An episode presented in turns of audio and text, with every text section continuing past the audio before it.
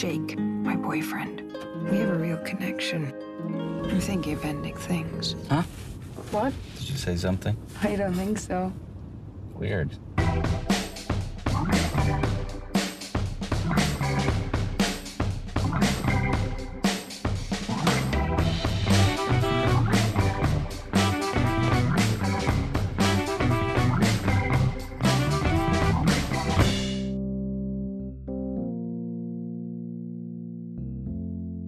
Witajcie kochani, tu Darek. A tu Patryk. Cześć. Witamy serdecznie w mini recenzji, która będzie nieco inna niż zwykle. To znaczy nadal będzie ten sam format, ale po raz pierwszy mamy do czynienia z filmem, o którym ciężko jest w ogóle zacząć coś mówić. Jest to film, który dzieli i widownię, i krytyków. Film, który ukazał się na Netflixie i film, do którego z Patrykiem mamy, no nie wiem, czy to dobrze określa to zjawisko, nie tyle odmienny stosunek, co po prostu ja twierdzę, że dużo w nim wyczytałem różnych rzeczy, a ty chyba jednak jesteś bardziej z nim skonfliktowany. Nie wiem, jakbyś to określił. Ja go widziałem dwa razy. Pierwszy raz no, nagrywamy to miesiąc po premierze. Ja go chyba widziałem w dzień premiery 3 września, czy 4 może. I dzisiaj przed nagraniem. I Mhm. tak jak wiedziałem, że jest napakowany jak to filmy Kaufmana i takich freaków właśnie mnóstwem symboliki, tak wyszedłem z tego założenia, że dowiem się czegoś więcej w tym drugim seansie i niestety chyba wyszedłem jeszcze bardziej skułowany Mhm. i chyba tu jest ten problem, żeby rozmawiać o nim, jakie mam z nim problemy na przykład, czy nawet co mi się podobało, a co wydaje mi się, że mogło być inaczej, to też chyba jednak trzeba wejść w tą, w tą fabułę. Tak jest, no tym bardziej, że Charlie Kaufman, nie wiem jaki jest twój dokładnie stosunek do tego reżysera, natomiast ja jestem jego wielkim fanem, chociaż jakby nie bezkrytycznym, bo ostatnio nawet przemierzaliśmy jeden z jego filmów niedawnych do naszego podcastu i odpuściliśmy sobie obaj, bez względu na imię i nazwisko reżysera. Ale no właśnie, Brian Tallerico powiedział w swojej recenzji tego właśnie filmu, że ten film trzeba wrzucić nie tak jak każdą inną papkę Netflixowską, czyli bez pauzy, na skupieniu i to pomoże. Potem mieliśmy rozmowę z Patrykiem przed wejściem na antenę, że jednak może ta pauza go raczej e, ratowała przed tym filmem. Ale no, no właśnie, Charlie Kaufman to jest facet, który robi skomplikowane filmy.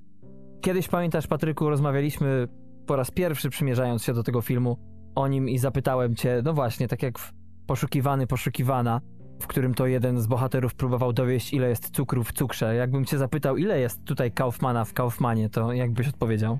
No właśnie trzeba zacząć od tego, że ja na przykład ty uwielbiasz Kaufmana reżysera, a przecież on no tych dokonań reżyserskich nie ma za dużo, bo dzisiejszy film jest dokładnie czwartą jego produkcją.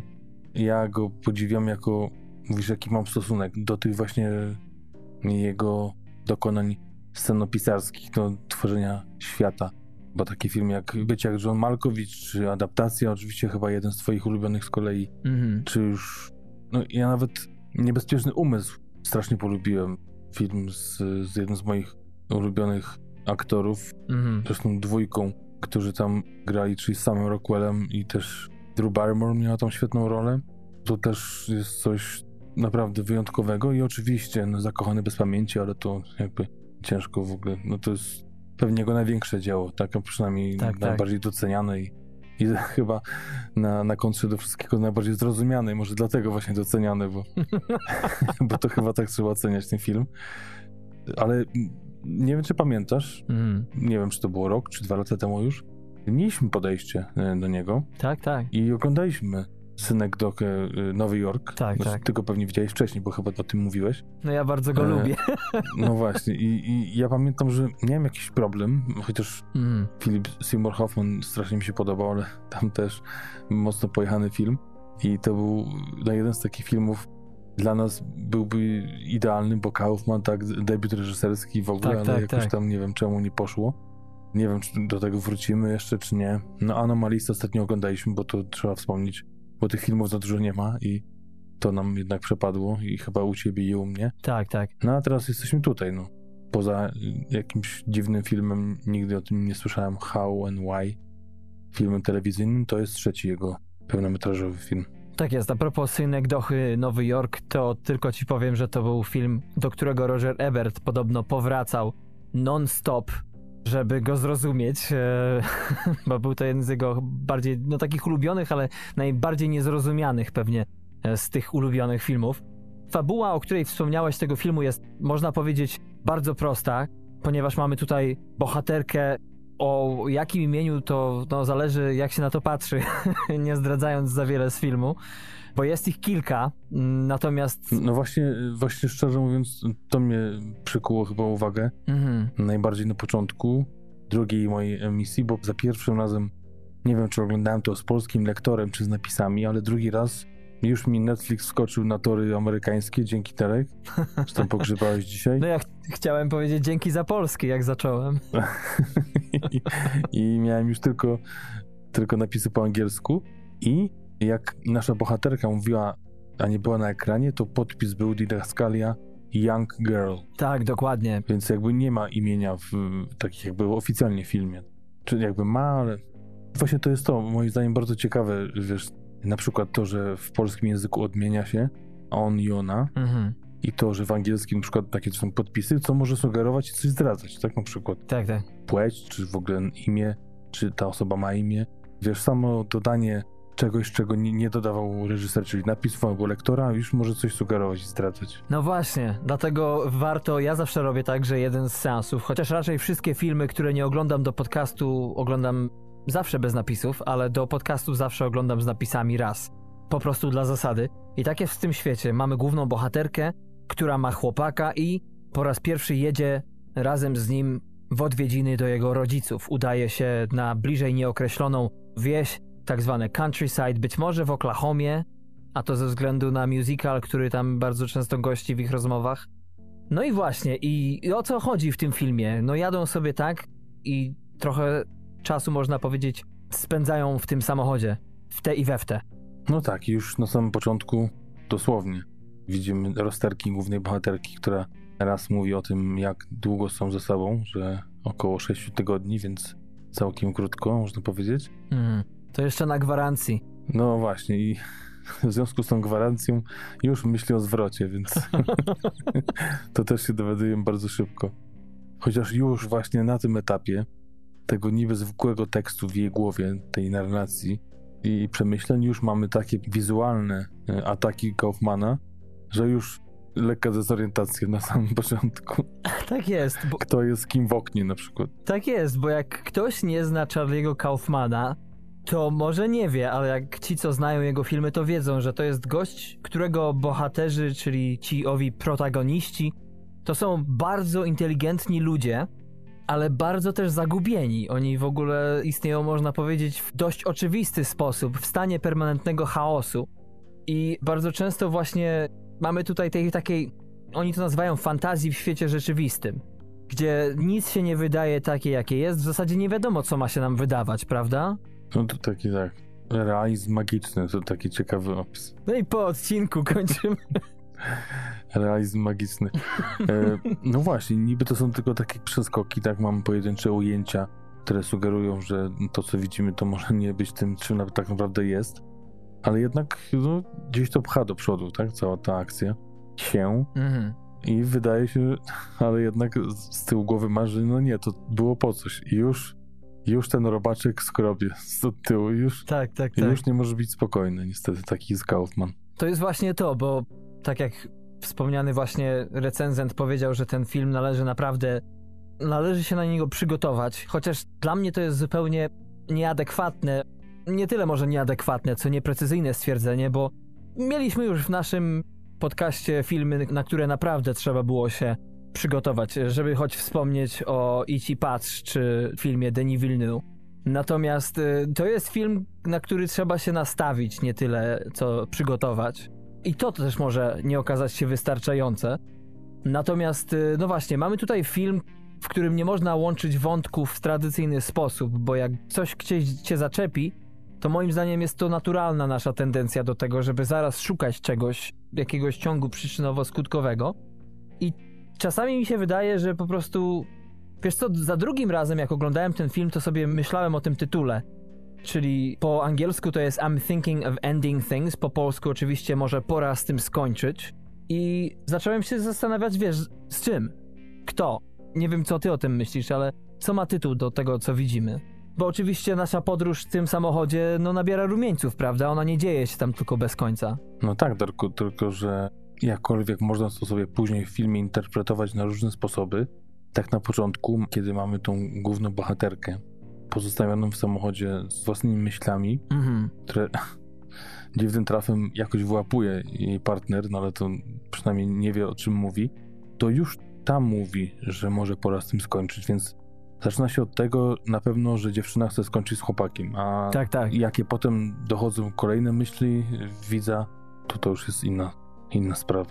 No tak, jedna rzecz, o której mi teraz przypomniałeś, chociaż nie bezpośrednio, to jest to, że kochani, ze względu na to, że to jest Charlie Kaufman i tego gościa po prostu nie da się od tak wyłożyć czasami, to też nasz podcast dzisiejszy może mieć nie tyle większą, co może mieć jakąkolwiek śladową, mamy nadzieję, ilość spoilerów, bo czasami trudno po prostu zaczepić się o coś w tym filmie bez odwołania się do tego bezpośrednio. Natomiast wydaje nam się, tak jak z Patrykiem rozmawialiśmy sobie przed wejściem na antenę, że jednak ten film jest tak nieoczywisty i mimo wszystko wymagający dowolnej interpretacji, że stwierdziliśmy, że to w niczym wam nie odbierze przyjemności, oczywiście w cudzysłowie lub też nie, z oglądania tego filmu. No właśnie to jest ciekawe, bo to też jest, nie wiem, czy pierwszy taki film, że dokładnie zgadzam się z tym, co mówisz, że, że każdy może mieć swoją interpretację i ja chyba nawet z chęcią przesłucham jakieś recenzje czy opisy tego filmu, jak kto inny zrozumiał, bo czuję, że ja to jakoś tam próbowałem zrozumieć i mam jakąś swoją wersję, chociaż no, trochę rozwianą tym drugim razem, jednak y, na tych chybotliwych nóżkach jeszcze się lekko poprzewracała tu i ówdzie, Mhm. ale jednak coś tam, jakiś zamysł mam tego, co się dzieje, a jak sobie inni to y, interpretują, bo to jest też ciekawe. Widziałem krótki wywiad z Kaufmanem, który powiedział, że on, bo to jest na podstawie książki, to też ważne o tym powiedzieć, że on zmienił zakończenie, Tak, tak. bo dla niego, ja książki nie czytałem, ale to ciekawe, co powiedział, dla niego jakkolwiek na poziomie książki to ko- zakończenie mogło działać, to w filmie byłoby zbyt oczywiste. Mm. Ja już mam podejrzenie, co to mogłoby być, nie wiem co, ale mówi, że zmienił i otworzył to na interpretację. Mhm. Więc on sam zrobił taką furtkę, żeby każdy sobie mógł dopowiedzieć. No właśnie, to jest e, Charlie Kaufman, to jest gość, e, który kiedyś podobno wypowiedział takie zdanie, pytany o, no ogólnie o film, o strukturę filmu. On odpowiedział podobno jednemu z przepytujących, jaki trzeci akt, czyli element klasycznego podziału właśnie każdego scenariusza na akty. No i to trochę się odnosi do dzisiejszego filmu i moim zdaniem to też jest jego najsłabszym momentem, czyli zakończenie. Chociaż, no nie wiem, na pewno ten film wtedy mnie zgubił, ale zanim dojdziemy do zakończenia, to tak jak powiedziałeś, jest to film oparty na powieści Iana Rida sprzed czterech lat i była to debiutancka powieść tamtego twórcy. I odbiła się ta powieść szerokim echem. No i właśnie, Charlie dorwał się do tego scenariusza, przerobił go pod siebie. I tutaj pytanie, Patryku, skoro to taka dowolność interpretacji, co się dzieje? Bo fabularnie oczywiście przyjeżdżają w końcu do rodziców chłopaka, tak? W końcu poznają ich, no i siadają do stołu. Więc do tego momentu, czy nawet wcześniej, No nie, bo powiem ci, że moment, kiedy zasiadają do stołu, już jest jakby, jakby na, na prędce, że tak powiem, z, z wyciętą montażowo sceną, bo tak, tak. chociaż jak znamy Kaufmana, to wiem, że to tak ma być, ale już jest taki lekki przeskok i zdziwienie dziewczyny, że tutaj dopiero co witała się z gąską, a już gąska na stole upieczona. No tak. Ale miałeś taki naturalny podział, jakby wyrobiłeś sobie, no nie na akty, ale powiedzmy na sceny, czy sekcje, że pierwsza to jest ta podróż i potem nagle... Wiesz co, jak oprócz y, oczywistego w swojej nieoczywistości końca, Mhm. to dla mnie to był taki pierwszy akt, drugi, potem pierwszy. No tak. To jest ciekawe w ogóle, wiesz co, a propos tych bohaterów. Zazwyczaj w filmach Kaufmana to można powiedzieć, że jest przynajmniej jakaś taka namacalna chęć ze strony twórcy filmu, żeby zbliżyć ludzi ze sobą. Żeby ci ludzie jednak połączyli się albo zostali razem. Natomiast w tym filmie właśnie mamy dwójkę ludzi w związku od kilku tygodni, można powiedzieć. I już na początku filmu jest pytanie, Nawet nie pytanie, a, a stwierdzenie, że chyba pora to wszystko uciąć. Ale trwają w zasadzie przez długi okres potem jeszcze, można powiedzieć, w jakiejś tam symbiozie. To dla mnie było ciekawe właśnie jak się ta dynamika zmienia, bo często jest tak, że to ona czegoś nie wie, a on potem cytuje sobie tutaj, czy to musical, czy jakiś tam właśnie wiersz, a czasami ona przejmuje tutaj pałeczkę, nie? I energię w scenie. No właśnie, znając Kaufmana, poniekąd można było się spodziewać, że nie będzie tu prostych odpowiedzi, ale przede wszystkim, że nie będzie też zbyt długiej historii. To nie będzie tak, że o, jak tu widzimy ich w samochodzie, to pewnie film się będzie kończył, jak będą gdzieś z dziećmi jechali na Alaskę. No nie, nie, nie. To oni nigdzie nie pojadą. To nie będzie historia, która będzie trwała 10 lat. Mhm. To tak naprawdę jest historia, która trwa. No, jakby ją w jakiś sposób próbować ukryć tak na prosty chłopski rozum, to taki jeden dzień, tak? Pół nawet można powiedzieć. Tak, potem dochodzi do momentu spotkania z rodzicami, tej przedziwnej kolacji, można powiedzieć. Bardzo ciekawej. I no właśnie, za pierwszym razem, jak oglądałem ten film, to zdawało mi się, że to jest moment w filmie, w którym widzimy naprzemiennie, w pewien sposób, tę samą scenę z czterech różnych, przynajmniej kilku różnych ujęć. W sensie optyk danego bohatera. Z czterech postaci, które siedzą przy stole. Bo to już jest ten Kaufman w najczystszej postaci, tak? Bez żadnej domieszki. Ale mówisz o samej pracy kamery, czy o rozwoju historii? No nie tyle, nie wiem czy historii, bo ta historia, ja nie wiem jak ją w ogóle ująć, czy to to jest, to na pewno nie jest klasyczna historia, ale o dynamice między postaciami, bo tutaj matkę gra Toni Collette, czyli australijska i ostatnio bardzo mocno nawet można powiedzieć zapracowana aktorka, bo ostatnio i u Ariego Astera się pojawiła w jego debiutanckim horrorze Hereditary Dziedzictwo, no i gra oprócz tego David Thewlis, tak mi się wydaje, że tak się wymawia, bardzo ciężkie do przeczytania nazwisko, który gra fenomenalnie ojca i, i tu też są zmiany, które moim zdaniem właśnie są serwowane z lewej. Nie, no wiesz, bo oprócz tego, że, że widzimy ich przy tej kolacji, potem przy deserze, to są zmiany jakby w zeznaniach, tak? Mhm. Tutaj na chwilę trzeba wejść, myślę, w tą stronę spoilerową, że dowiadują się sprzecznych informacji o naszych bohaterach, a przede wszystkim o bohaterce i jak mówisz, że to jest historia z czterech różnych, to już myślałem, że czasokresów powiesz, a nie perspektyw ludzi, którzy przy tym obiedzie zasiedli, tylko że to są zupełnie w ogóle inne osoby.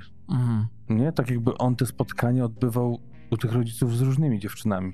To znaczy właśnie, to jest ciekawa interpretacja, bo ja po drugim seansie gdzieś sobie tam przeczytałem, a nie drążyłem strasznie y, recenzji do tego filmu, bo jedynie nagłówki przeczytałem, ale którąś tam z kolei przeczytałem, chyba drugą czy trzecią, gdzie ten motyw był określony jako po prostu różne czasoprzestrzenie właśnie, których świadkami jest nasza główna bohaterka, wchodząc właśnie w interakcję z chłopakiem, ale głównie właśnie z jego matką i ojcem. I to jest jakby, wychodzi na to trzecia interpretacja, różna lekko od mojej czy twojej. Powiem ci, że moim zdaniem tam się trochę imiona zmieniają. Tak, Tam się zmieniają studia, które kończyły. tak, tak. Trochę zainteresowania. I chyba też jak się spotkali ze sobą, prawda? Tam był mały szczegół, tak mi się wydaje, nie zdradzając za wiele. O tak, zresztą mamy też, to też warto o tym powiedzieć, że oprócz tej głównej historii mamy taką przeplatającą się historię woźnego ze szkoły, Tak. który też jest ważnym elementem tej historii i właśnie nawet ciężko powiedzieć jego los, ale to gdzie on przebywa, gdzie sprząta, kogo spotyka, co ogląda, to też jest ważne. No właśnie, powiem ci szczerze, mi się wydawało w pewnym momencie, i teraz pytanie do ciebie, czy on jest jedyną osobą, która rzeczywiście istnieje, czy też jest pewnym urojeniem? Bo czasami właśnie tak mi się wydawało, że tyle tych elementów magicznych jest w tym filmie, tak wiele rzeczy jest niedopowiedzianych, że już nie wiem naprawdę, czy ten woźny jednak tam jest, czy... Bo też głosy słyszymy w tym filmie, prawda? To jest kolejny zabieg kaufmanowski, żeby wszystko nam jeszcze bardziej wyklarować. Czasami wydawało mi się, że żadna z postaci nie istnieje. Mhm. Nie ma dziewczyny, nie ma chłopaka, nie ma samochodu, nie ma nic. Są tylko jakieś odgrywające się sceny. A potem z kolei myślałem, że ha, może oni są urojeniem, ale pytanie, czy woźny jest? Bo jednak ich świat, powiedzmy się, jakoś tam przenika, ale to jest rzeczywiście jednak osobna, wiesz, osobna magistrala w tym całym systemie dowodzenia, nie? Ten jego wątek. No powiem ci szczerze, że ja na początku, no może minucie pierwszej, moim zdaniem dużo mamy bodźców obrazów, słów wypowiedzianych, Mhm. przede wszystkim myśli głównej bohaterki, że byłem tak do połowy filmu przekonany, nawet dłużej, że ten starszy pan woźny to jest nasz główny bohater. To jest kolejny dowód na to, jak łatwo jest nam z dzisiejszym filmem, ale my lubimy sobie robić podgórkę. Dla mnie rzeczą, może skoncentruję się na tych, które mi bardzo się podobały w tym filmie, to przede wszystkim rytm, bo czasami zdawało mi się, że to jest taki jeden wiersz, powiem ci szczerze. Mamy troszeczkę tego pejzażu, nostalgii, poezji właśnie, takiej bardziej klasycznej, a potem właśnie mamy podróż bohaterów, dostajemy jakby więcej mięska tam i nagle potem się robi gdzieś takie haiku w momencie wizyty urodziny. Nie wiadomo jak ten wiersz dalej czytać. No i potem oczywiście to idzie dalej i przybiera kolejne formy i kończy się właśnie trochę tak w takiej energii jak się zaczął moim zdaniem. Znaczy innej oczywiście, ale ten sam temperament można powiedzieć. Charlie Kaufman to jest taki odpowiednik Woody'ego Allena dla geeków, tylko że przez to, że jednak Woody Allen paplał na swój temat non-stop jego relacje z kobietami i jego obsesje z różnymi innymi wariacjami, a jednak Charlie Kaufman tutaj wali non-stop pomysł za pomysłem w ogóle, całe wiesz, całe tomy przemyśleń, nie? Po prostu nie da się tego gościa jakoś streścić sensownie. Właśnie teraz tak do mnie doszły te tytuły, jak właśnie Niebezpieczny Umysł, to tak może mniej, jeśli chodzi o fabułę, pamiętam, ale być jak John Malkovich, czy Zakochany bez pamięci, czy właśnie ten film, to tak jakby on wyszukiwał takich swoich myków, jak Nolan, tylko Nolan bawi się czasem, a on z ludzką psychiką. No wiesz, jak wchodziłeś w głowę Johna Malkowicza, tak? Jak kasowałeś sobie pamięć y, w Zakochany bez pamięci. Tak, tak. Słuchaj, poza sztuką to się nazywa być psychopatą. Czy socjopatą bardziej. No tak, ale to jest takie, masz rację. On nie wygina czasoprzestrzeni, tylko wygina ciebie pod nią. Tak, tak. I tak te kolejne filmy Anomalisa nam za bardzo nie podszedł, ale przecież nominacje do Oscara, tak? Za animację. Ja ci powiem akurat, że tej anomalisy nie traktowałbym jak normalnego filmu Kaufmana. To znaczy, wydaje mi się, że on chciał tam eksperyment z kukiełkami, bo to jest oczywiście animacja poklatkowa i tam jednak, nie wiem czy spoiler, czy nie spoiler, ale to zobaczycie sobie w trailerze Anomalisy. Każda z postaci ma twarz bardzo do siebie, można powiedzieć, podobną, tak? Bardzo normatywną. I przez to właśnie zrobił moim zdaniem eksperyment, czy takie coś zadziała i dla nas, Patryku, no nie zadziałało, prawda? Tam było wiele właśnie takich rzeczy, że nie, nie ma czegoś, co by ten, można powiedzieć, przewidywalny trochę w pewnym momencie scenariusz pociągnęło do przodu, nie? Nie ma tego czegoś. No nie ma, ale właśnie też miał ten myk, że mówisz twarzy, ale jest przede wszystkim głos, tak? Wszyscy mieli ten sam głos, dosłownie, wszyscy. No tak, tak. E, I też potem z tego wyniknął jakiś finał. A tutaj mamy, no właśnie, a tutaj w takim razie czym się bawi? Wspomnieniami, dyskusją taką ogólną na temat właśnie człowieczeństwa, nie wiem, związków, przywiązania do rodziców, y, kwestii starzenia się, nie wiem, może tak to wszystko razem zebrał. Ja powiem ci szczerze, że zaskoczył mi ten film już tak w postprodukcji moich myśli, można powiedzieć, po drugim seansie. W zasadzie cały dzień dzisiaj, jak ci powiedziałem, jak rano miałem wolny dzień cały, obejrzałem ten film po raz drugi. I on tak ze mną sobie po prostu trwał, naznaczając mi cały dzień swoim tempem.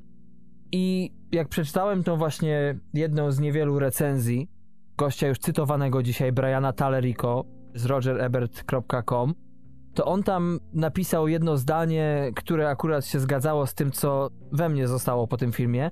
To jest cytat, który płynie z ust głównej bohaterki, kiedy widzimy szkołę, przebitkę właśnie na szkołę, gdzie tam pracuje woźny. I ona mówi, że zwierzęta istnieją w czasie teraźniejszym, a ludzie nie potrafią.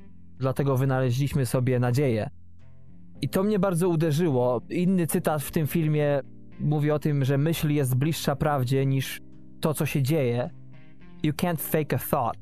Nie można jakby sobie zmyślić myśli. Myśl powstaje bez naszego przyzwolenia, a nasze czyny to ewentualnie już modyfikacja naszych myśli, nie? Chociaż tu wiesz, tu, tutaj można sobie jeszcze dopowiedzieć, że jednak ktoś może nam tą myśl zaimplikować czymś tam, jakimś wykładem, czy Tak, tak. Jest taki moment w tym filmie, kiedy pada właśnie takie zdanie. A co jeśli wszyscy jesteśmy zaprogramowani? jest koniec po prostu, nie? Co bardzo mi się podobało zresztą, bo to troszeczkę świadczyło, nie wiem czy wyłapałeś Patryku w tym filmie, ale właśnie świadczyło o samoświadomości naszego twórcy, że on czasami wydaje mi się, że puszcza nam oko i to jest ten jeden z tych momentów. I jeszcze jest drugi, kiedy jest mowa o takiej recenzji filmu Lady Under the Influence. Mhm. I nasza bohaterka, tak mi się wydaje, że to ona, cytuje właśnie recenzję prawdziwą, która podobno istnieje naprawdę. I powiem ci szczerze, że za pierwszym razem to, no nie wiem, no nie kumam kontekstu, tak, nie, nie, nie wczułem się w to i jakby to mi przeszło koło głowy, ale za drugim razem nagle uświadomiłem sobie w połowie jej cytatu, że tak jakby to ona o nich mówiła. Komentowała dokładnie to, co się dzieje nie tylko w filmie z bohaterami, ale z Kaufmanem robiącym taki film. I to jest właśnie takie nagle, wiesz... Tak, bo, to, bo ona się zmieniła w taką zimną krytyczkę, która sobie nagle odpaliła papierosa, którego nigdy wcześniej nie paliła i sobie siedzi z nogą na nogę, tak z drinkiem w ręku i o, jedzie po filmie. Tak, i właśnie to, co mówi, to jest, wiesz, mnie wprawiło w taką lekką konsternację, bo siedzę sobie i myślę, kurczę, poczekaj, przecież to, to się jakby dodaje, nie? Jak słyszę ją i myślę o tym, co się dzieje w filmie, w ogóle o tym, co ja sobie zrobiłem po raz drugi, nie? Oglądając ten film. W jakie rejony swoją psychikę wpędziłem. Wiesz, też mnie zastanawiałem takie momenty, czy one są świadome, kiedy mm, mówi ta główna bohaterka nasza do swojego chłopaka, że pracuje nad jakimś wierszem, czy jakąś opowieścią, ale że to słabe, jeszcze nie skończyła i, Tak, tak. i on ją tak nagabuje, żeby jednak mu powiedziała i ona to z pamięci wszystko opowiada. Zresztą piękna historia, z którą on się utożsamia i mówi, że jest świetna, na co ona mówi, no o to chodzi, tak, żeby każdy czuł, nie? jakby nagle, nagle czuje, że jest Żeby wielkim... każdy mógł się odnieść do tego, tak. Tak, ale nagle jest, przed chwilą jeszcze to był jakiś tam, wiesz, skrycie napisany ołóweczkiem, tam jeszcze dużo do podkreślania, do wymazywania, a nagle, no tak, no taki jest przecież zamysł twórcy, żeby był oryginalnie. Chociaż ona mówi to dosyć właśnie tak, jak teraz powiedziałeś, bardzo jakby, no, wykłada kawę na ławę, ale bez żadnego podtekstu, nie? Mhm. mówi po prostu od, tak jak jest. Ale właśnie może a propos poezji, to będzie to, Patryku, nie wiem, może pierwsza rzecz, co do której się zgodzimy e, tutaj wspólnie, że zwłaszcza ten wiersz, który mówi tutaj, teraz, w tej scenie, w samochodzie, no jest przepiękny, prawda? To jak opowiada właśnie o jakiejś... Generalnie mówi o, o, o życiu, no. Tak o powrocie do Pieleszy. Tak. Nigdy nie słyszałem takiego wiersza jeszcze, ale wracając do filmu. Tytuł może pora z tym skończyć. Po angielsku I'm thinking of ending things. Ja sobie zapisałem takie coś zaraz po seansie drugim tego filmu. I'm thinking of ending things, but I can't seem to find the right moment to do so. Jest w tym filmie wiele takich momentów, kiedy chce już dziewczyna powziąć jakąś decyzję, zmienić swój los i nagle coś się zawsze dzieje, coś zawsze staje temu na przeszkodzie. I właśnie takie pytanie, czy ten film odnosi się tylko do tego związku z chłopakiem, czy jednak. No właśnie, y, tutaj jest ważne to te końcóweczki, te takie rzeczy, których czasami nie zauważamy. Mhm. Bo może to po polsku by nie brzmiało, ale jednak I'm thinking of ending things jest e, w liczbie mnogiej. Tak, A tak. po polsku y, skończyć z tym, z jedną rzeczą, więc amerykański oryginalny tytuł, jakby nie było, mówi nam więcej i o większej ilości właśnie tych, tych rzeczy, które można skończyć, nie wiem, związek, życie, tak, podróż. Chociaż właśnie pytanie, czy jak komuś powiesz, może pora z tym skończyć, to wiesz, wydaje mi się, że też może, może masz rację, że to brzmi trochę jakby literalnie, tak? Dosłownie Mhm. z tym, czyli z jakąś rzeczą, ale zawsze to stwierdzenie chyba zrodzi pytanie, z czym? No, ale jednak, jednak jak komuś to mówisz, to chyba sugerujesz jednak jedną rzecz, a nie... No właśnie nie wiem, właśnie rozumiem, że tak możesz to widzieć. Ja tego jakoś nie wiem, nie odczuwam, jeżeli o tym samym mówimy w ogóle. To jest pierwsze pytanie, nie? Masz rację, że jest tutaj niuans ukryty, w, tak jak w napisach, Mhm. tak i w tytule angielskim. No ja zauważyłem do drugim razem dużo ciekawszą na przykład rozmowę tą drugą, jak już mm, można powiedzieć wracając z tego obiadu, dużo mm, moim zdaniem ciekawsze są wnioski i bardzo ciekawe przemyślenia. Mhm. Dość oryginalnie, wiadomo, że prawdy takie stare, życiowe, ale czy to właśnie jak jest postrzegana osoba piękna, tak, czy kto jest atrakcyjny, ale bardzo tak podane głęboko i tak to do mnie trafiało. Bardziej niż, niż te ich dyskusje przed tą kolacją, przed wizytą rodziców. I tak jak mówisz, że były, nie mówiłeś tylko teraz tutaj u nas w nagraniu, tylko przed, że były dłużyzny.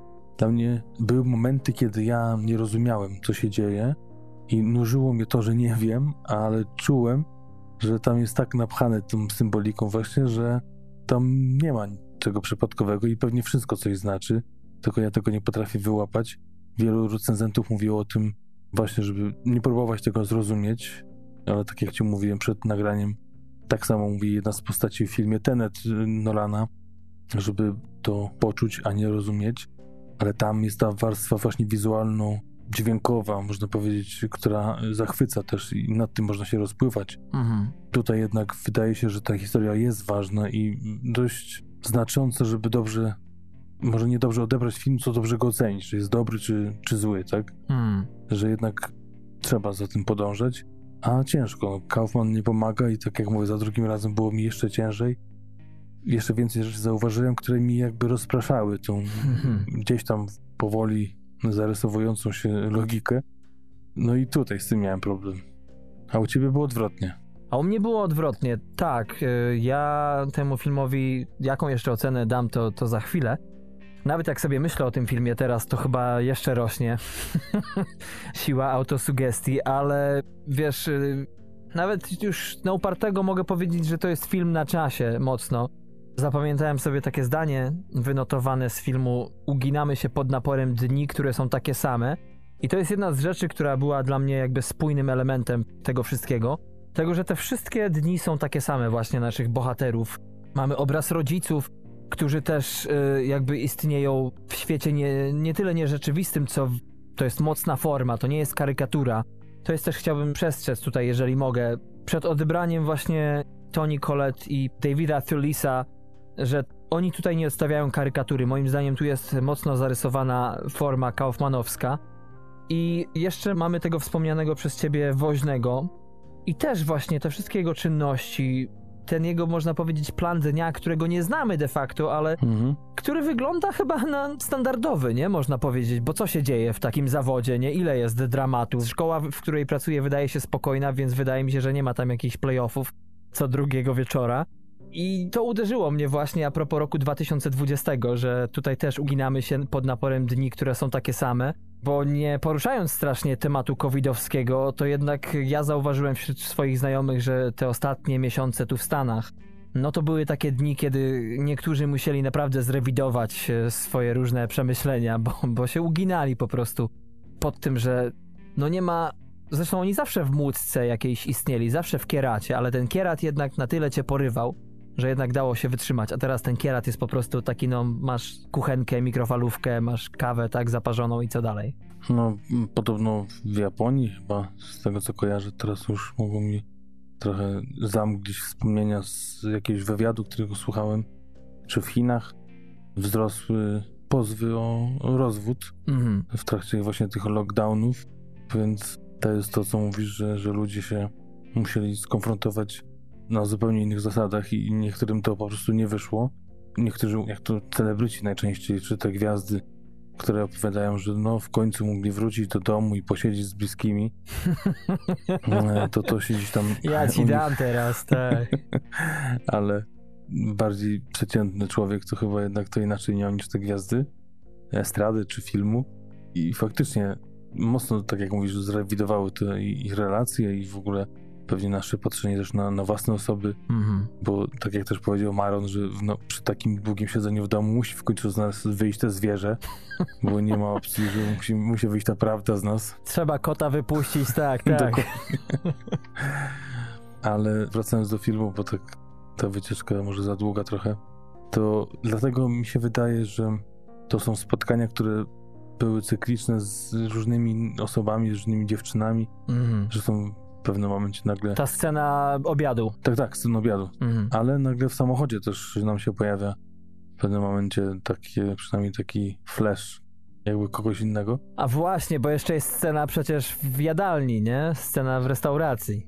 No właśnie, nie chciałem też o tym mówić, że, że to właśnie w jakiś sposób też już, już wcześniej łączy naszą parę z woźnym, który ogląda sobie film, Mm. który potem ten film też jest częścią tego, co się dzieje między naszą parą. Na pewno będzie Jake'iem, a jego partnerką jakąś tam, właśnie młodą dziewczyną, jak to mówią napisy zwodnicze, tudzież nie, Tak, tak. angielskie. No i z tego może wynikać, tak jak to mówisz, powtarzalność tego, gdzie cytowane jest właśnie to potem przez bohaterkę. No tak. No właśnie, to jest film, który tak mi się wydaje, że morał z niego jest taki, że nic się nigdy nie kończy. Ewentualnie rzeczy przechodzą w inne stany skupienia, tak to nazwijmy. Gdzieś wyczytałem z kolei taki ciekawy cytat, że my jako ludzie lubimy myśleć o sobie jako punkty przemierzające czas, a tak naprawdę jesteśmy po prostu statycznym elementem całego wszechświata, przez który ten czas przepływa, a nie odwrotnie.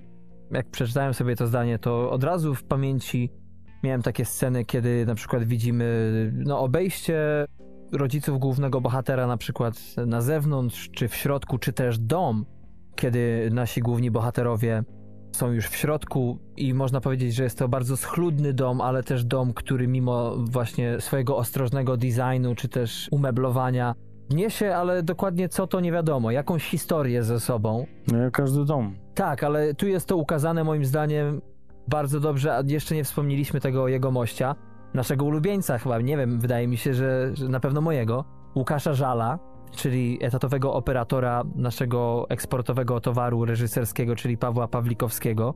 I świetnie tu Kaufman poprzez Żala właśnie ukazuje to, że my przemijamy. No właśnie, ta praca kamery to też jest y, jeszcze inna rzecz, inny, kolejny bohater, który również nadaje ton temu, jak ta historia jest opowiadana. W pewnym momencie nasz bohater mówi o czasie, że czas to jest coś złudnego, Mhm. kiedy nasza bohaterka chce się śpieszyć wracając do domu e, i go to w końcu irytuje, ale to wszystko, to tempo, nawet poruszania się kamery, to już świadczy chyba właśnie też o tym, jakiego rodzaju jest to film, jak e, to wszystko będzie wyglądało, chociaż no wiadomo, kamera w samochodzie czy podczas podróży no, jest dość statyczna, tak czasami pokazuje bohaterów w środku, czasami na zewnątrz, żeby trochę przewiało tą kamerę, tak jakieś tam wiatr wieje, śnieżek pada, żeby to nie było takie statyczne, ale jednak jest, w sensie nie, nie było jednostajne i nudne, Mhm. ale już w domu ta kamera sobie pracuje bardzo ładnie, chociaż tak jak mówię, wolnym tempem i widać tą rękę, chociaż takich dużych, takich, bo chyba no, z tego jest bardzo znany żal, tych takich master shotów, gdzie masz małe postaci, tak, a dużo tła jakby, Tak, tak. to no jest tego trochę, ale chyba nie tyle, co przeważnie. Oni sobie lubią z Pawlikowskim właśnie takim French New Wave'em pojechać trochę i pokadrować bardzo specyficznie, a tu to, co mi się podoba i tutaj nawiążę do serialu Outsider z Benem Mendelsohnem, nie mogłem przejść tego serialu dlatego, że strasznie biło mnie po oczach, ja to nazywam efekciarstwo, to znaczy ta praca kamery, gdzie to ona się nie pojawi, zawęgła, przez co to by nie sfilmowała głównego bohatera czy głównych bohaterów, a w tym filmie wydaje mi się, że praktycznie jest to samo zastosowane, tylko tu jest na tyle wszystko to zgrane fajnie właśnie z klimatem, czyli z samą porą dnia, ze śniegiem, tak, bo możemy dodać to w trailerze zresztą widać, że to jest podróż w dość ciężkich warunkach pogodowych. To wszystko jeszcze jakoś sprzężone jest w ten sposób, że mimo już nasz operator za aprobatą Kaufmana skupi nam obiektyw na naszej bohaterce przez tylne okno, przez tą jedną niezabrudzoną część szyby, to jeszcze o wiele bardziej mi robiło właśnie w tym i, i oprócz tego ma fajną dozę statycznych zdjęć w porównaniu do właśnie ujęć z góry, takich dość też dziwnych, nie? Kiedy witają się z matką, pamiętasz, to jest takie dla mnie, można powiedzieć, chyba najbliższe temu, co tam żal mógł sobie zrobić swojego, nie? w tym filmie.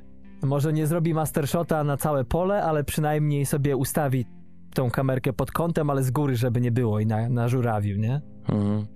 Z drugiej strony zastanawiałem się, no bo wiadomo, że żal jest znany w naszym świecie filmowym niesamowicie. W amerykańskim coraz bardziej, bo przecież nominacje do Oscara e, mówią same za siebie, ale jednak No, gdyby Łukasz Żal nie miał zajętych terminów, to by Quaron nie musiał kręcić swojego filmu, nie? dokładnie to przecież było a propos Romy.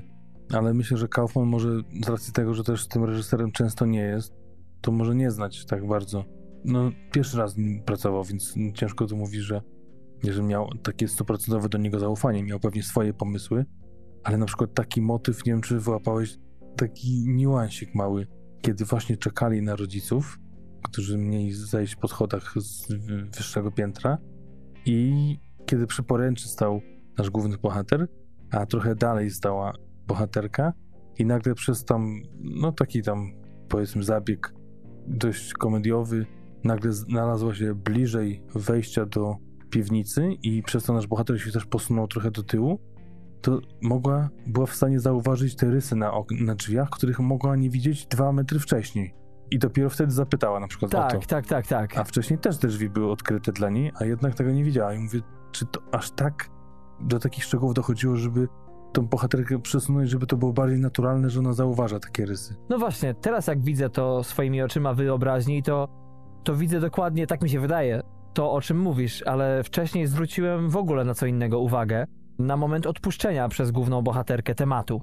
Kiedy tam za wiele nie wskóra, no to odpuszcza I, i to jest chyba tylko dowód, y, bo nasz czas się powoli zbliża, na to, że po prostu ten film trzeba jeszcze raz obejrzeć. W moim przypadku na pewno, ale też to oznacza, że cóż, zadaniem TMF-u na dzisiejszy odcinek było zmierzenie się z Mont Everestem, można powiedzieć, filmowym, co najmniej, i uświadomienie wam, kochani, że nawet z tak ciężkiego tematu może wyniknąć rozmowa, która jednak sprawi, że no właśnie, może wy to zrozumiecie jeszcze na swój sposób, te wymiany myśli między nami i zdecydujecie się skonfrontować z tym filmem, tym bardziej, że przecież dostępny jest na Netflixie, bo jest to jego oryginalna produkcja.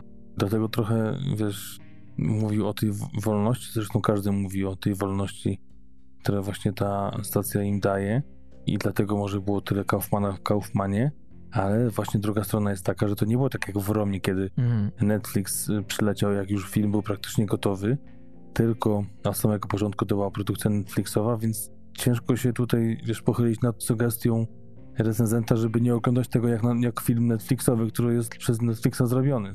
Wiesz, no niestety plaga polega na tym w dzisiejszym świecie, że może z HBO jest inaczej. Tam jest troszeczkę inny model w ogóle funkcjonowania firmy, ale z Netflixem jest tak, że no 90% rzeczy dla nas przynajmniej z Patrykiem jest nieruszalnych prawie, że na Netflixie, ale zdarzają się perły. Ale to właśnie perły wykupione najczęściej od kogoś, nie? Po Sundance. Mhm. Amazon tak działa. Amazon jest sprytniejszy na tym polu. Ale rzeczywiście to jest Kaufman, który za naszym Rogerem Ebertem nieżyjącym dał nam kolejną synekdochę Nowy Jork, czyli kolejny film, którego trzeba będzie wałkować kilka razy, żeby lepiej zrozumieć. Nie wiem, czy jest sens lepiej zrozumieć. Może to wszystko polega na tym, że warto do tego wrócić filmu co jakiś czas i zobaczyć, jak on na nas oddziałuje. Who knows? Tak, ale myślę, że jednak, y, wiesz, więcej się zauważa rzeczy, które się potem łączą i których za pierwszym czy nawet drugim razem tego nie widzisz. Tak, tak. Właśnie jakieś wiersze, tak, te historie tych osób, które są opowiedziane, które gdzieś tam wracają potem.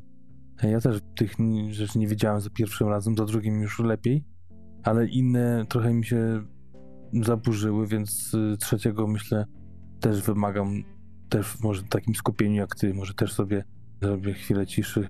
Zapodasz relanium, tak? Tak. W przyszłym tygodniu mam pracę zdalną, to może jak wygonię córkę do szkoły, żonę do pracy, to może wtedy. No słuchaj, ja mam taką sugestię. Ja dzisiaj sobie rozpocząłem poranek bardzo spokojnie, można powiedzieć, od półgodzinnej chwili skupienia, ciszy, ale potem strzeliłem sobie kawkę i mówię, od razu na kanapę, bo dzień wolny, na słuchawki, a te mam dobre, bo jestem audiofilem i sobie właśnie na laptopie przed sobą obejrzałem. Wszedł ten film w mój umysł o wiele lepiej, pełniej niż za pierwszym razem. Za pierwszym razem to trochę był szok poznawczy, tak mi się wydaje, teraz myśląc sobie o nim. Więc może w tym jest gdzieś klucz, żeby okej, na lekko zrelaksowanym filu, ale jednak z dobrą dozą skupienia, nie? Myślę, że tak. I właśnie ten szok faktycznie potem łagodnieje przy drugim razie. Ale z kolei jak mówisz sobie, żeby do niego wracać, to jednak myślę, że jest tam tyle rzeczy, o których możesz na przykład przez rok, dwa czy pięć zapomnieć, że potem ten pierwszy raz po tej przerwie może być znowu takim pierwszym, że trzeba, potem będzie znowu drugi, więc parami trzeba chyba oglądać, jak sobie chcesz odświeżyć ten film. No tak. Może pora z tym skończyć to po prostu z ujarzmianiem tego filmu. Być może to taki właśnie jest pełnometrażowy, dramatyczny Mustang. Jeszcze tylko słówko chciałem powiedzieć o naszej obsadzie, bo tu pewnie się też zgodzimy. No ja przynajmniej ze swojej strony powiem, że dla mnie aktorstwo jest fenomenalne, jest najwyższej klasy i tu przede wszystkim ukłony w stronę Jessie Buckley, którą wy możecie pamiętać m.in. z roli Ludmiły Ignatenko, czyli żony owego strażaka z pierwszego, no nie tylko pierwszego odcinka, ale w pierwszym odcinku serialu Czernobyl pojawia nam się para właśnie małżonków i on jest strażakiem, który jedzie gasić elektrownię. No i Jesse Plemons przecież we wszystkim jest teraz i można powiedzieć, że to jest taka wschodząca gwiazda amerykańskiego kina. Ja mam takie pytanie do ciebie, bo nie wiem, czy jak ty się na niego zapatrujesz, ale czy czymś cię zaskoczył in plus na przykład, albo in minus w tym filmie? W stosunku do jego standardowego amplua, czy tego, w czym jest obsadzany? Wiesz co, nie, chyba mnie nie zaskoczył niczym. Czasami taką swoją obsesywnością w stosunku do dziewczyny. Ale mówisz o aktorze, czy postaci? Nie, nie, postaci, których jakby takich Mhm. powiedzmy wyskoków w innych filmach, a, a śledzę go, pamiętam go pierwszy raz widziałem jeszcze w Breaking Bad, to było z 6-7 lat temu, czy 8. Tak, tak. Potem chyba drugi sezon Fargo świetny był w jego wykonaniu. No i tak jak mówisz, teraz to się pojawia wszędzie, nawet w Irlandczyku. Mhm. Także i Netflix go przytulił na dłużej Tak, tak. i pewnie będzie dalej się pojawiał w różnych e, filmach. A Jesse Buckley moim zdaniem niesamowity ma taki magnetyzm ekranowy. Nie jest to jakaś, można powiedzieć, super piękność, ale jednak uśmiech ma niesamowity. Wzrok taki też przyciągający i no fajnie się na nim patrzy, to na pewno. Tak, no i, scena właśnie z wierszem, moim zdaniem, no taka mini nominacja połówki TMF-u do jakiejś tam nagrody nieistniejącej za to. No i jak mówię, Toni Collette, e, oprócz tego, która, no to co mi się podoba tutaj, to że ukazuje nam jednak reżyser jej postać z wielu różnych stron, w różnej czasoprzestrzeni i też świetna, świetna rola dla, dla tej aktorki po właśnie takich no nie wiem czy zagubionych matkach lekko nawiedzonych, ale jak ktoś widział Hereditary Dziedzictwo, polecam. E, To jednak tutaj naprawdę, mimo tego, że widziałem ją w prawie wszystkim, to zachwyca mnie tutaj tą swoją metamorfozą. I David Thewlis po raz kolejny, wymawiam to nazwisko na antenie, też e, jako ojciec fenomenalna robota. No ale tu tak jak mówisz, ona no oczywiście gra różne, różne role. W Wesele Mariel to przecież był chyba 94 rok, Tak, tak, tak. czy no jakiś tak mniej więcej połowa lat 90., kiedy wyskoczyła. Mhm. 20 wtedy chyba letnia dziewczyna. Ale przećwiczona jest w takich tematach, właśnie takich zagubionych matek, bo nie wiem, czy pamiętasz No szósty właśnie. zmysł. Tak, tak, no oczywiście. To też, y, mając 24 lata, grała taką matkę, a teraz Ona chyba była nominowana, prawda, za, do Oscara za tę rolę zresztą. Tak, tak. No i teraz, tak jak mówiłeś, te takie bardziej horrorowe klimaty i tutaj też można powiedzieć, że to momentami też jest takim thrillerem, a już i miny i śmiech taki y, histeryczny, czy, czy taki przez zęby, to też wraca chwilami do tych takich właśnie groźnych scen z tych y, horrorów. Tak jest, dlatego właśnie fajnie, że pojawia się też coś oprócz tego. Zresztą tak jak teraz powiedziałeś, ta książka Iana Rida, debiutancka powieść, na podstawie której powstał ten scenariusz, jest de facto tak kategoryzowana. Jest to thriller psychologiczny i tutaj może być zgubne a propos filmu to, że thriller to no, podskórnie już oczekujemy jakiegoś mainstreamu, prawda? Co wyznacza ten gatunek. Ale jak już dodamy thriller psychologiczny, to już tak nie brzmi. Blackbusterowo. No to już wiadomo, nie? Że czarne jest białe. E, No nic, jaką byś ocenę końcową wystawił temu filmowi? No ja jeszcze będę taki powściągliwy, jeśli chodzi o tutaj chory optymizm, więc y, no takie to takie 12 powiedzmy. No to nie najgorzej, jak na, na dwa razy, jak na Kaufmana. ja dam 13,5, ale zaznaczam, jeszcze raz trzeba będzie go wziąć na warsztat za jakiś czas może, dorwać, jak już COVID u mnie tu się skończy, kogoś, kto jeszcze go nie widział i, i namówię tę osobę na, na seans i jeszcze coś z niego wyniknie, a może nie, ale zgodzę się, powiem wam szczerze, wszystkim z tym, że jeżeli ktoś tego filmu nie kupi, to też zrozumiem, dlaczego nie. No i 6,7 na IMDB ocena mówi samo za siebie 47% widowni na Rotten Tomatoes, ale już bardzo wysokie ceny, jeśli chodzi o krytykę i na Filmwebie czy na Rotten Tomatoes też około 8 ocena, więc sporo. Dokładnie, to nie są dziewiątki czy dziesiątki, ale już jak się wczytać w jakąś recenzję, czy nawet w nagłówki, to widać, że ci, którzy cenią sobie ten film, są po prostu pod wrażeniem. I generalnie konsensus jest taki, że co recenzja to jakaś interpretacja. I chyba czasami warto takie rzeczy zrobić. Ja nalegałem tak przynajmniej w swojej głowie na zrobienie odcinka o tym właśnie filmie z tego względu, że rzadko coś takiego moim zdaniem wychodzi na Netflixie, a dwa No niestety mógłbym nie przekonać Patryka do tego, żebyśmy za dwa czy trzy lata zrobili ten film jako perełkę w pełnym odcinku i akurat zdarzyła się luka w grafiku, więc, więc jakoś to poszło. No i tak chyba skończymy w tym, w tym miejscu, tak jak mówimy, film e, otwarty na wszelkiego rodzaju interpretacje, zmuszający do myślenia, ale też zmuszający do dyskusji, a to w tym czasie jest ważne, żeby utrzymywać kontakty, rozmawiać, dyskutować, utrzymywać zdrowość rozsądku, umysłu, a przynajmniej do tego przywoływać innych. Tak, jakoś to wypośrodkować, bo zdrowego rozsądku nigdy, ale to nigdy za wiele. To tyle, jeśli chodzi o, o naszą mini recenzję dzisiaj. Może pora z tym skończyć. I'm thinking of ending things.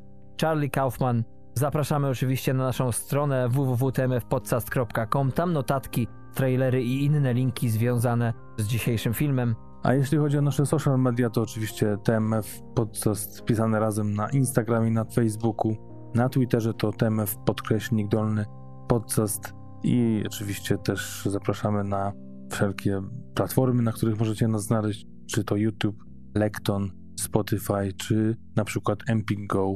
Tam jesteśmy i tam zapraszamy na poprzednie odcinki i na kolejne również. Dziękujemy serdecznie, że jesteście z nami, że nas wspieracie, że ściągacie odcinki, słuchacie i mam nadzieję, że też y, macie czas i ochotę namówić siebie samych na to, żeby jednak sięgnąć po którąś z produkcji, które tutaj z Patrykiem przedstawiamy, a jest ich naprawdę sporo. Jak przejrzycie nasze archiwum, to znajdziecie perełki serialowe i filmowe.